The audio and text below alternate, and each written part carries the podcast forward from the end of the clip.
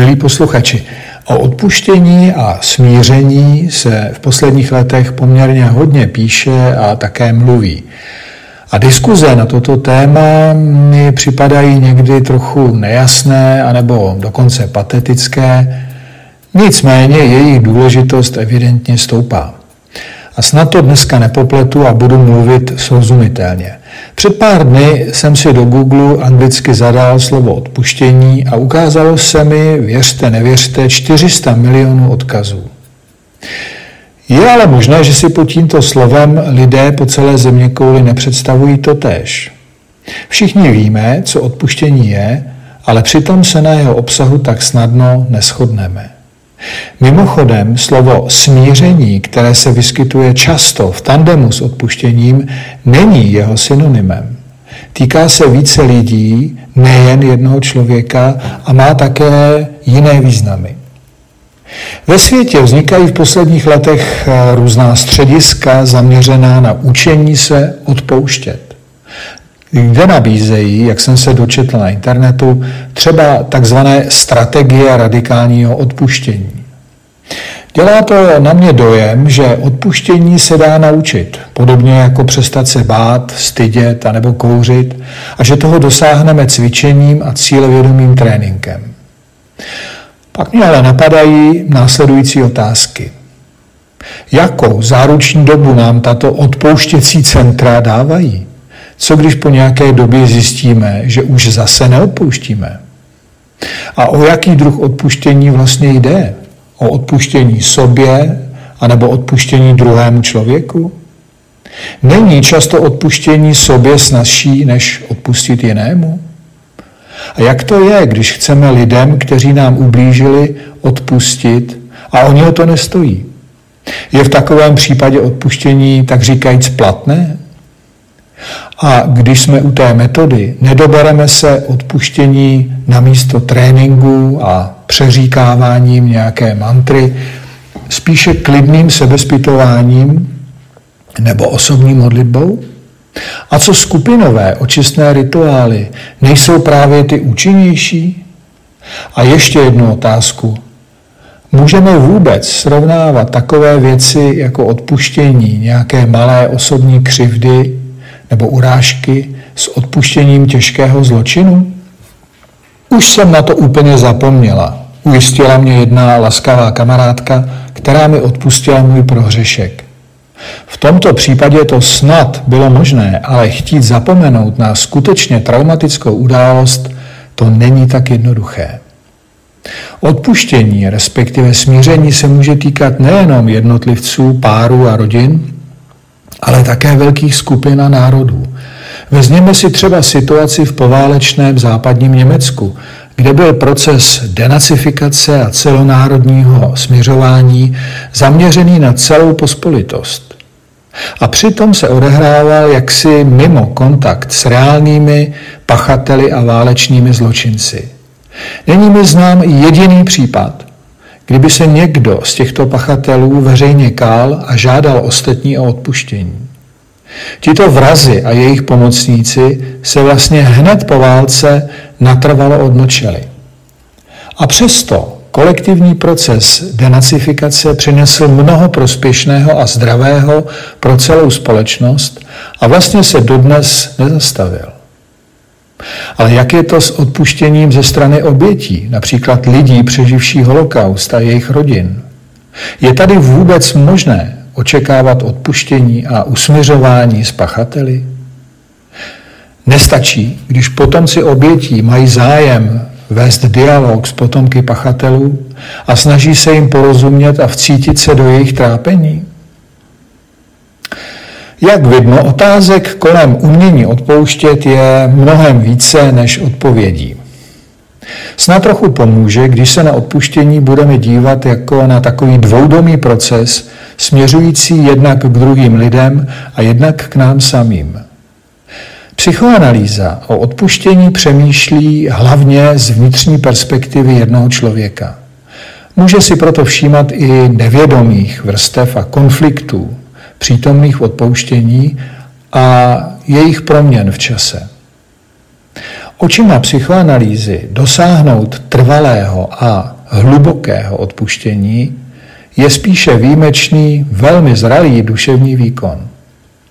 Když ale nahlédneme do rozsáhlé psychoanalytické knihovny, s překvapením zjistíme, že tam o odpuštění moc nenajdeme. Čím to je? Sám se přiznám, že nevím. A vlastně se jenom dohaduji, že psychoanalytici fenomén odpuštění donedávna obcházeli a přenechávali ho jiným, nejčastěji asi teologům a filozofům.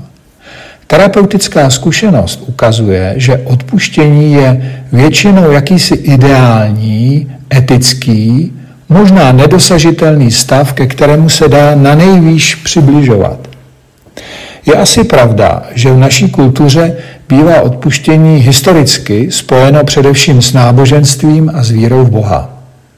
Ostatně velká světová náboženství si na odpuštění podnes zachovávají svá, řekl bych, autorská práva a o podstatě odpuštění nám mají nepochybně hodně co říct. Jenom na mátkou zde uvedu, že největším židovským svátkem je Jom Kippur, tedy rok co rok se opakující den osobního usmíření každého člověka s Bohem. Křesťané mají odpuštění zakódováno už v očenáši, ve kterém Boha prosí, aby jim odpustil a zároveň slibují, že odpustí svým vynikům. Odpuštění je považováno za boží atribut, aspekt boží lásky. Chybovat je lidské, odpouštět božské. Lidé se proto mají pokoušet Boha napodobit, ale úplné definitivní odpuštění je něco lidsky nedosažitelného. Pokud takové pojetí odpuštění vezmeme opravdu vážně, dávejme si pozor, abychom nepodléhali takovému velikářskému sebeklamu. Odpuštění není prostým výsledkem našeho předsevzetí a nestačí se k němu jednoduše rozhodnout a pak ho provést. Takhle lacinost se odpouštění nekoná. Existují různá pseudo odpuštění. Někteří lidé například odpouštějí předčasně, přehnaně, anebo falešně. Jiní zase neunavně vyhledávají odpuštění, anebo nemohou odpuštění přijmout. A jsou také lidé, kteří nezvládají odpouštět vyrovnaně sobě i druhým. Napadá mě, že v psychoanalýze, tedy při léčení našich klientů, má téma odpuštění hodně blízko k duševním traumatům, kterými tito lidé v minulosti prošli.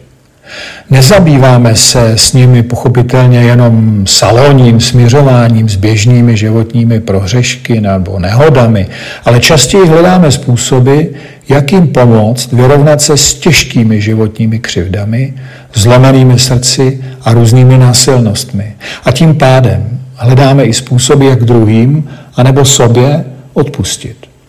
Mám teď na mysli třeba klienty, kteří byli v dětství sexuálně zneužiti.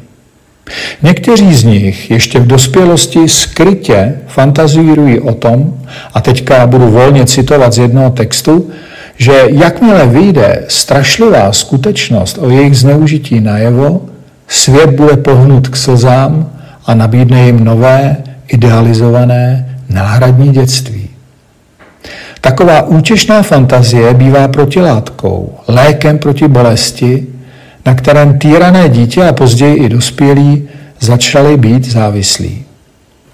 Podle slov jedné klientky se taková fantazie stala denní dávkou prášků proti bolesti, která jí pomáhá, aby mohla dál žít.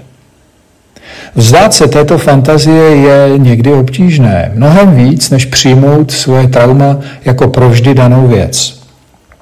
Pokud si totiž připustíme, že svět nebude naším strašným neštěstím pohnut k slzám a nenabídne nám dostatečnou kompenzaci, někteří z nás to pravděpodobně budou brát jako podraz. Taková bolestivá křivda může nakonec vést až k sebevražedným představám a k nenávisti vůči světu. Pro každého je proto výzvou vzdát se vyhlídky tohoto idealizovaného náhradního věku a odpustit světu, který nám nic takového už nenabídne. Jestli je to, co se mi stalo, nespravedlivé, řekla jiná klientka, jestli jsem si to nezasloužila, tak musím dostat to, co si zasloužím, co měli všechny ostatní děti. Jestli to nedostanu, i když teď lidé okolo znají celou pravdu, no tak jsem si to nakonec musela zasloužit, to všechno, co se mi stalo. Jak vidíme, odpuštění lidem a světu je těsně provázané s odpuštěním sobě a nenávist k druhým zase s nenávistí k sobě. Každým z nás kolují ty též emoce a pohnutky, jednou určené světu, jindy zase nám samým. Abychom druhým mohli niterně odpustit, potřebujeme se vzdát čekání na pozemskou ruku spravedlnosti. Když to od světa nebudeme čekat a spolehneme se na jiné vnitřní, citové anebo spirituální zdroje dobra, které zahojí naše jizvy, pak máme větší šanci odpustit.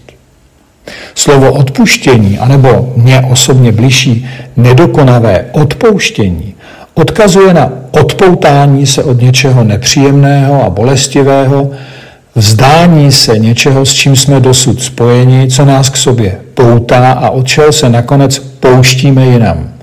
Má to být osobozující proces, který je zároveň krásný. Dobře se na něj kouká, protože má lehkost a vnitřní vznešenost. Vystupuje jakoby z bažiny okolní pomstychtivosti a ukřivděnosti. Odpouštění je pohybem ven ze strnulosti do živého času, který člověku dává příležitost měnit se a zrát. Ve strnulosti uvízne mnoho obětí násilí, které se jenom na oko pokoušejí odpustit od svých těžkých zážitků. Být obětí totiž má pro některé lidi a celá společenství ohromné kouzlo. Jedním z paradoxů lidské mysli je, že se někdy neradi vzdáváme i svých špatných vzpomínek a zážitků a bazírujeme na nich, jako by byly pro naši vnitřní rovnováhu nepostradatelné. Lidé trudnomyslní dokážou jenom s obtížemi odpouštět, zapomínat na zlé a směřovat se s životními ztrátami. Jejich řekl bych někdy až melancholická mysl, je opevněná v sebe, výčitkách a obviněních a nerada se vydává ven. Naopak, jiní lidé do takové pevnosti vlastně ani nikdy nevstoupili. Ani je nepronásledují výčitky svědomí. Vzpomeňme si na pachatele válečných zločinů, anebo v takové, řekl bych, soft verzi na některé současné i nedávné politiky, kteří si svá morální a jiná selhání i hned odpustí, aniž by odpuštění žádali od druhých. Pokud se odpuštěním ovšem vůbec zabývají. Součástí směřování se s druhým člověkem je obnovení důvěry a ochota vzdát se reálné pomsty. Přání pomstit se může ale být pochopitelné a měli bychom mu dát dostatek volnosti k vyjádření. Teprve pomstou, reálnou anebo fantazijní odpouštění někdy vlastně teprve může začít. Nenávist anebo vztek umožňuje zlomenému člověku vymanit se z trpné pasivity. Já vím, eh, nenávisti se většinou bojíme a odsuzujeme ji, zatímco v lásce vidíme kýženou cestu k odpuštění. Je pravda, že z úspěšné léčby klienti neodcházejí jako nějací nenávistníci ani jako osoby hledající zlo. Někteří psychoanalytici nicméně jsou toho názoru, že kultivovat a civilizovat naši nenávist není vždycky na škodu. A v prožitku rizího vášnivého nenávidění vidí zdravý kontrapunkt lásky. Domnívají se, že taková demonizace nenávisti a naopak idealizace lásky může dospět k pokrytectví a k falši. Stejně jako existuje uskřinutá láska, tak existuje i uskřinutá, zapřená nenávist, která se pak stejně všelijak tlačí na povrch a škodí někdy i více. Pokud si nebudeme hrát na svaté, přiznáme si, že alespoň některým z nás vyhovuje mít kolem sebe pár lidí, které můžeme s gustem nesnášet, třeba na dálku. Setkání s vlastním stekem může být prospěšné také z toho důvodu, že nám dává pocítit a poznat naši přízemnost a také naši ničivost. Jsme-li dostatečně zralí, vzbudí to v nás větší odpovědnost k druhým lidem, ale i k sobě. Kromě jiného nám dojde, že se od svých vyníků vnitřně lišíme mnohem méně, než bychom si vlastně přáli. I to může naše usměřování posunout dopředu. Samozřejmě pomůže, když všichni zúčastnění dokážou věrohodně se omluvit, je-li to na místě, a když uznají závažnost svého jednání. Podcast u Ambonu pro vás připravuje Fortna. Každé pondělí a pátek na Fortna EU a na Spotify.